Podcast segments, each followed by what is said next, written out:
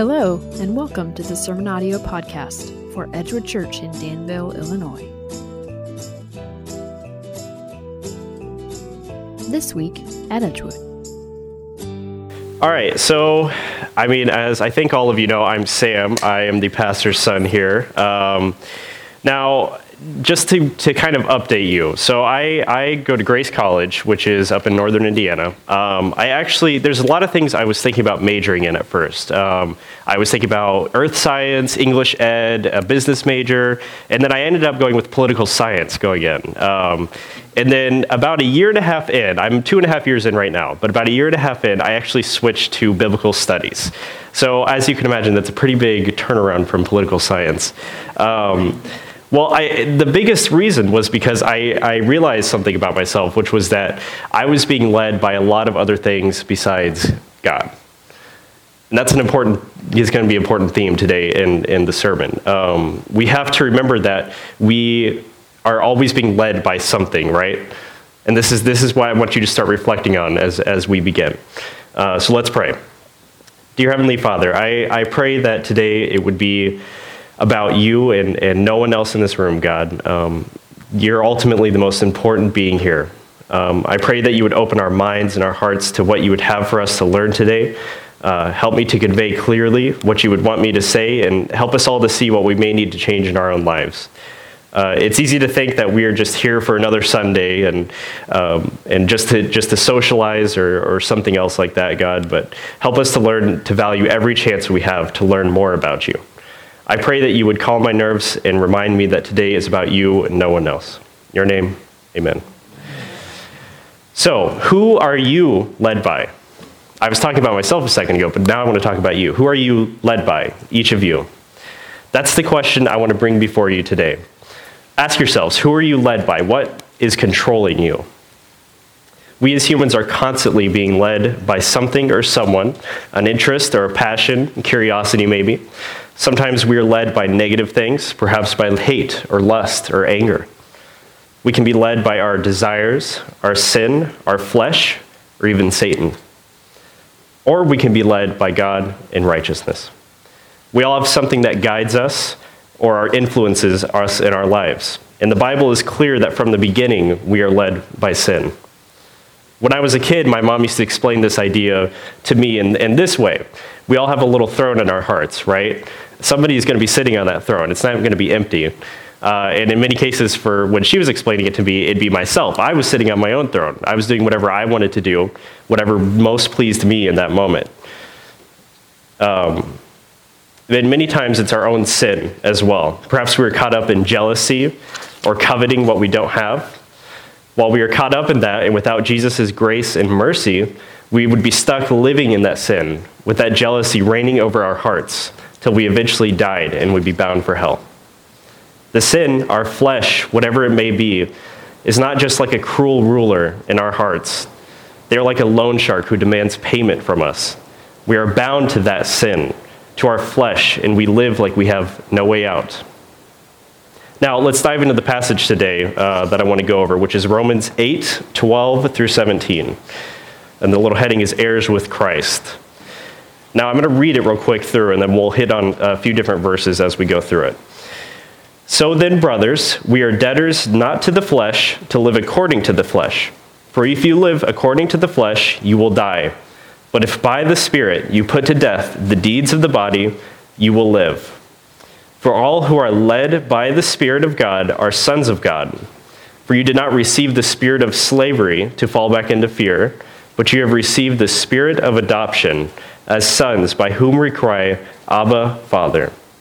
The Spirit Himself bears witness with our spirit that we are children of God, and if children, then heirs, heirs of God, and fellow heirs with Christ, provided we suffer with Him in order that we may also be glorified with Him.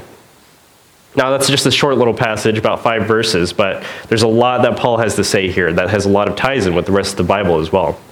So let's dive right into it uh, and see what Paul has to say about this. He begins this passage by stating something that is more profound than you might think at first glance. I remember when I, I first started reading this passage, I read the first verse and I was kind of just skipped over it, you know. Didn't really seem that important to me at the moment, and it was also kind of confusing in the way it was worded. So then, brothers, we are debtors not to the flesh to live according to the flesh. That's just weird grammar, right? Um, so, well, it's only weird because of how the transition works from Greek to English, because Paul originally wrote this in Greek. Uh, now, in Greek, this makes perfect sense, but to us, it's, it's a little rough. So let me rephrase it for you just to make it sound a little bit more clear. So then, brothers, we are debtors to live according to the flesh we are not debtors to the flesh itself. However, we are stuck in our ways and behave as though we are indebted to the flesh. See how much clearer that becomes? Paul is telling us that we live according to the flesh, even though we are not indebted to it. The flesh, our sin, whatever it might be, they lead us like, it's, like we are its slaves. Like a loan shark, as I said earlier. As a side note, the word debtor in this passage comes from the Greek word ophietes, which I could be completely butchering that. I really don't know. This is my best attempt at it. Which, in, in this word, is simply, uh, it implies obligation. It's, it means that somebody is going to live according to something, like they are indebted to that. So if you were a uh, to somebody, then you would live like you were indebted to them. Um, and in this case, he's talking about the flesh. We live according to the flesh. Uh, and without Christ in our lives, we are being led by the flesh and what it would have for us to do. This idea leads right into my first point today, which is that the Spirit frees us from our chains to sin. We are chained to that sin, just like Paul says, and the Spirit frees us from that. And a familiar passage to all of us, uh, considering uh, my dad brings it up all the time. Uh, Paul says in Ephesians 2 that we were dead in our pre- trespasses and sins. We weren't just injured or asleep or anything else like that. We were dead in our sin. There was no hope for us whatsoever. We were like zombies walking the earth, doing whatever was best for us according to what we thought we needed. This verse echoes the statement from Paul and re emphasizes the idea that we are being led by our flesh and cannot do anything about it. Just like how we were dead in our trespasses, we are now being led by the flesh. It demands payment for no reason other than it wants it. This is clearly not true, and we owe the flesh nothing, but without the Spirit's help, without salvation through Jesus, we won't be able to break free, and we have no way of fleeing from it. This debt would come in the form of many things, or, or debt, I should say, because we aren't indebted to the flesh, but we behave as though we are. It's easy to picture it as an actual like money debt, as what we think of, but the way Paul is using it here refers to sin. Our flesh demands something from us, and the payment we can never satisfy comes in the form of giving in to whatever fleshly desires we have moment to moment. So it's not as though we're paying money to our flesh or, or ourselves or whatever. We're paying in the form of sin. Uh, if the flesh demands that we pay up in the form of jealousy, we may say things that hurt others or shut ourselves off because all we can focus on is what others have. Many times this happens through social media, doesn't it? I know for myself it does all the time. We can be scrolling through Instagram or Facebook or Twitter, whatever it is, and we'll see somebody else that just got a new car. We're thinking, you know, how come they got to have a new car and I'm stuck with my car that breaks down every time I turn it on? it doesn't make any sense to us, and we get jealous because of that. we have in us a bitter, we are bitter towards other people because we don't have what they want. And we would rather, you know, have something like that for ourselves than, than be happy for them. Paul also tells us the result of this humanly insurmountable problem, the fact that we're chained to our flesh. In the first part of verse 13, the end of the line for us, if we continue this way of life, is death. If we follow the sin that controls us, our flesh that consumes us, nothing good will come from that. Time after time throughout the Bible, we are reminded that our sin will lead to our demise. Just in Romans, there's, there's multiple passages talking about this. Uh, Romans 6.23, for the wages of sin is death. In Romans 3.23, for all have fallen short of the glory of God. We are all in this situation from the moment we are born. It's similar to how Ephesians 2 passage, the Ephesians 2 passage sets a similar setting of doom for us and turns the idea around with a simple two-word phrase, but God so does this passage in Romans turn around with this. But if by the Spirit you put to death the deeds of the body, you will live. Isn't that amazing? It's, and it's, it's, it, look at the passage. It's, it's not about what, something what we're doing. It's by the Spirit. The Spirit is giving us this power to break the chains of our sin. And it says, You will live then. However, there is hope for us as sinners as it comes in the form of Christ and the Holy Spirit. When we accept Jesus into our lives and ask Him to start leading us in His ways, He gives us His Spirit to guide us and help us through our lives. The Holy Spirit takes that throne on our hearts away from our flesh. It takes its place. Remember the little throne on your hearts? Right, right before, you know, the Holy Spirit came into our life, we were sitting there. Our sin was sitting there. Satan was sitting there. But then the Spirit comes in and helps us break that, that person that is sitting on the throne. Um, verse 13 again For if you live according to the flesh, you will die. But if by the Spirit you put to death the deeds of the body, you will live. Through the leadership and guidance of the Spirit, we can put to death the deeds of the body and live. We can dethrone the flesh that has control of us and repent to live in Christ. And then this is directly correlated to my second point today, which is this the Spirit makes us a child of God. We just sung about this, didn't we? We often forget just how merciful God is to give us both His Son and His Spirit. Two parts of the Trinity He's given us. While we were once lost in our own desires in a pit we can never climb out of, God sent His Son to die and break us free from our chains, and His Spirit to help us continue living for God. While our flesh demands payment from us, like we are debtors hiding from a loan shark, God's Spirit indwells in us and gives us the grace to avoid, avoid that sin and live for Him. In fact, God loves us so much that He only, not only protects us from our flesh, He uses His Spirit to adopt us as His own. Look at verses 14 and 15. I'm going to read them again, real quick. For all who are led by the Spirit of God are sons of God. For you did not receive the spirit of slavery to fall back into fear, but you have received the spirit of adoption as sons, by whom we cry, Abba, Father. God give us, gives us His Spirit, a spirit of adoption that makes us His own children. We did not receive a spirit of slavery, just like the song said, spirit of fear or a spirit of temptation. Nothing like that at all. God gave us His Spirit, which adopts us into His family. Think about how marvelous that is. We sat like an orphan child, living in sin according to our flesh, aimlessly living our lives until we would eventually die and suffer in eternity in hell. But God had mercy on us and gave us His Spirit to make us His son or daughter. That's so critical to understanding our own faith. The word adoption might be somewhat superficial to us. I know and it's used so often in, in sermons now. Um, but throughout the New Testament, and, and, well, throughout the New Testament sermons say, then we can forget what this means for us. It's no simple statement to say that we are adopted to be sons or daughters of Christ. In fact, in and around the first century AD, that's when Jesus lived, Paul lived, the disciples, adoption was a very deliberate choice made by uh, the adoptive father. The father would specifically choose his new son to be the inheritor of his name and his estate. He would not have any sort of inferior status or something like that to the other children. He was, to the fullest extent, truly a son. That's what Paul meant when he says that we have been given a spirit of adoption. We are fully and truly God's children, just as much as Jesus. Isn't that cool? We cannot say unwaveringly and with full trust that we are children of God. And not just any children at that, we are also heirs of God. Now, the word Abba that's used in this passage, uh, verse 15 specifically, is typically translated to mean father or dad, but it actually means quite a few things and is used throughout the Bible. However, in this passage, Paul uses it to, in essence, describe someone who was just saved and realizing how great God truly is, and cries out to God as his or her new father.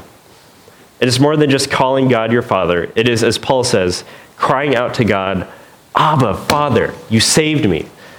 It's an exclamation. It's not just a statement. You know, I, I kind of read it sort of bland, but it's so much more than that in this passage. It is an outpouring of the heart from a transition of leadership. Before God gave us his spirit, we were under the tyranny of our flesh, doomed to serve it like we are debtors to it. But when God steps in and changes that leadership, we cry out with thanksgiving to him and rejoice over what he has done. And remember what we just talked about in regards to the spirit of adoption? When we fully realize just how powerful this is, we will cry out to God and thank him for what he has done. He has made himself a true father to us, and we are now truly sons of God just as much as Jesus is. Now, in Paul's day, the justice system, if you want to call it that, uh, worked differently. An author and scholar, R. Kent Hughes, says this In Hebrew culture, the testimony of two witnesses was required to establish the truth. So, say you were living in Paul's day and you saw a, a, robbery committed. Say you were going down to the fish market to buy some fish for your family, and, and you were there with the, the, the shop owner, and somebody came in and stole a bunch of fish and left. Now, the, just the fish market owner couldn't contest this because it was just one person. You one person's statement against another person's statement. There was no way to prove that. But in their culture, if there was at least one witness, you could verify that what he's saying is true. And the same goes uh, for this in this passage uh, we have two witnesses here that of our innermost being and that of the Holy Spirit. When Paul wrote this letter, the ideas presented here would have made much more sense to the Romans than it does to us. However, I think we can still get the picture Paul is laying out.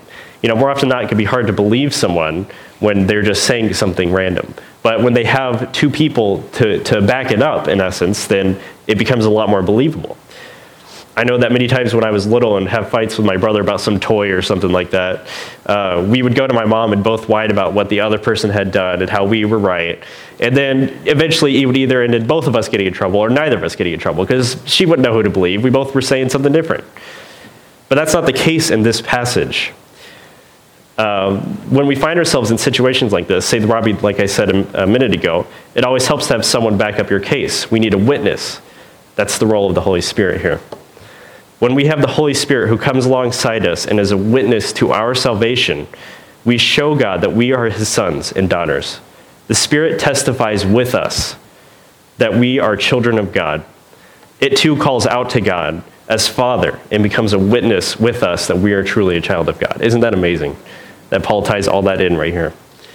This idea directly correlates with Ephesians 1:13, which says, "In him you also, when you heard the word of truth, the gospel of your salvation, and believed in him, were sealed with the promised Holy Spirit. When we accept Christ as our Savior, we receive the Spirit as a seal for our salvation and our inheritance in heaven. Uh, this leads directly into my last point. The Spirit makes us a child of God. The last thing that Paul gives us here in this short passage is a great truth that we can take for the rest of our lives here on earth. He says in verse 17, uh, and and if children, then heirs, heirs of God, and fellow heirs with Christ, provided we suffer with him in order that we may also be glorified with him. So now that we've been made children of God through the Spirit, we also partake in his inheritance by being fellow heirs with Christ. Now that sounds great at first glance, doesn't it? Being an heir with Christ. And it is, but when you look at what it really means to be a fellow inheritor with Christ, it's not all, you know, daisies and fun. There's a lot more to it. It is not as glorious at first looked. The inheritance talked about here is more than just heavenly riches, it is earthly suffering. I think many of us know that, don't we? The Spirit that now dwells in our hearts will begin to shape us into a more Christ like person every day. Just like how verse 14 says, For all who are led by the Spirit of God are sons of God. So if we have that Holy Spirit on our hearts, then we're going to be led into the path of becoming more like Christ, um, a true Son of God. With this molding, however, comes much suffering while on earth, just like what Christ went through. That is not pointless suffering, though. It's not just suffering just to suffer. The suffering cha- shapes and changes us to look more like Jesus. Paul says in 2 Corinthians 4 16 through 17. So we do not lose heart, though our outer self is wasting away, our inner self is being renewed day by day. For this light momentary affliction is preparing for us an eternal weight of glory beyond all comparison.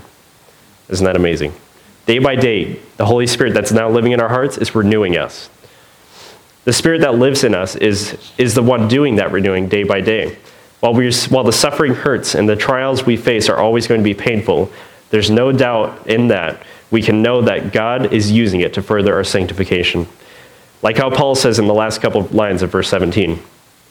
All this change that comes through the process of sanctification originates from the change in leadership that happened when we accepted Christ into our hearts. We used to live under the leadership of our own desires, sin, flesh, even the world that we would try to conform to. But when God came in and removed the old leadership, we became new and are now called to live by the Spirit for the rest of our lives. It might be easy to make a superficial, fake decision to live for God and not play it out when things get tough. But Paul specifically says here that when things do get tough, and we suffer with and for Christ, we will be glorified for that. It may be hard in the moment, but remembering this promise of how Christ suffered for us, no suffering will be too great for us to handle, while we let our hearts and minds be directed by the Spirit. We also know that we don't have anyone else to think except for the Holy Spirit. God gave us His Spirit to renew us, even if it might be painful at times. We have to watch out for what Paul says in Ephesians 2, verses 8 and 9. For by grace you have been saved through faith, and this is not your own doing. It is the gift of God, not a result of works, so that no man may boast. See, we didn't remove the sin on our, on our hearts by ourselves. It was by the Spirit of God, right? Like we talked about. So then, how do we apply what Paul has said here to our own lives? We've seen how the Spirit frees us from our chains to sin, how it makes us a child of God, and how it becomes our seal for a future inheritance. So, how do we apply this to you know everyday living? Well, first, we need to remember to always self analyze. We all know for a fact that even if we are saved, the battle's not over yet, not until we get to heaven. We are still str- sinners and struggle with that on a daily basis. So if we let sin take over again, we have to repent and run back to God every time. Even though once we are saved and are sealed through the Spirit, we still have to wage war on sin in our lives and root it out of our hearts when it tries to take over again. And we're not doing that of our own uh, ability. We're doing that through the power that the Spirit has given us. Many times as Christians, we get caught up in the fact that there is still sin in our lives. I, I, know I do this all the time. I don't think I have a right to stand up here when I still sin, but we have to remember what Christ said. We have to accept that reality and push on. Our fight with sin is definitely not over when we receive salvation. And letting the sin in, our, in the sin or our flesh take over again is not an option. So we have to analyze our thoughts, our hearts, our minds, our souls, and make sure everything else about ourselves, uh, and analyze everything else about ourselves to make sure we're still with God in this. This right here, the, the Bible, is key to fighting the sin. If you're, not, if you're not using this to fight the sin, then you're missing out. If we try and fight it on our own, we are doomed to fail. But when we use God's word to fight sin, we will find success. Read it, meditate on it, live on it. This is God's word. God's Spirit has enabled us to find the truth in these words, right? Because we, we could look at this when we aren't saved and just see just a jumble about random nonsense, but God's Spirit opened our eyes to what is in here. So don't take that for granted and neglect what God has for us. Use His wisdom that He gives us through this book to self analyze and to fight the sin that tries to control our hearts. But with this fight will come suffering, as we talked about. And that is my second point of application for today. We will suffer both inwardly and outwardly. We'll suffer inwardly through the pain that our own sin causes us and others around us, and we will suffer outwardly through the trials of the world. Whether it may be the loss of a loved one, illness, or disease, financial troubles, heartbreak, depression, whatever it might be, we will inevitably suffer. But we have to remember what Paul told us at the end of verse 17 and what he will continue to tell us for the rest of chapter 8 as well. I recommend you read it. We will suffer with Christ in order to be glorified with Christ. It's easy to say that up front and console ourselves in the moment before the suffering, but when it comes down to it and we actually live in that suffering, it can be so much harder to think outside of our present circumstances. That's why we need to self analyze now, prepare our hearts, and remind ourselves that we have God's Spirit in us. Because at the end of the day, we can take so much comfort in this. Even when it seems like we're completely alone in our pain, whatever it might be, we can know that we have God's Spirit in us at all times. Take comfort in that and live for Him. Let's pray. Dear Jesus, I thank you that Paul wrote this passage for us, God. Uh, it's such a good reminder to continue to, to live for you. I pray that you would help us to remember how much you've done for us, God, in, in giving us your Son and your Spirit. Pray to, that we wouldn't take for granted uh, what you've given us, God. Help us to continue to, to read and meditate and live on your word. In your name, amen.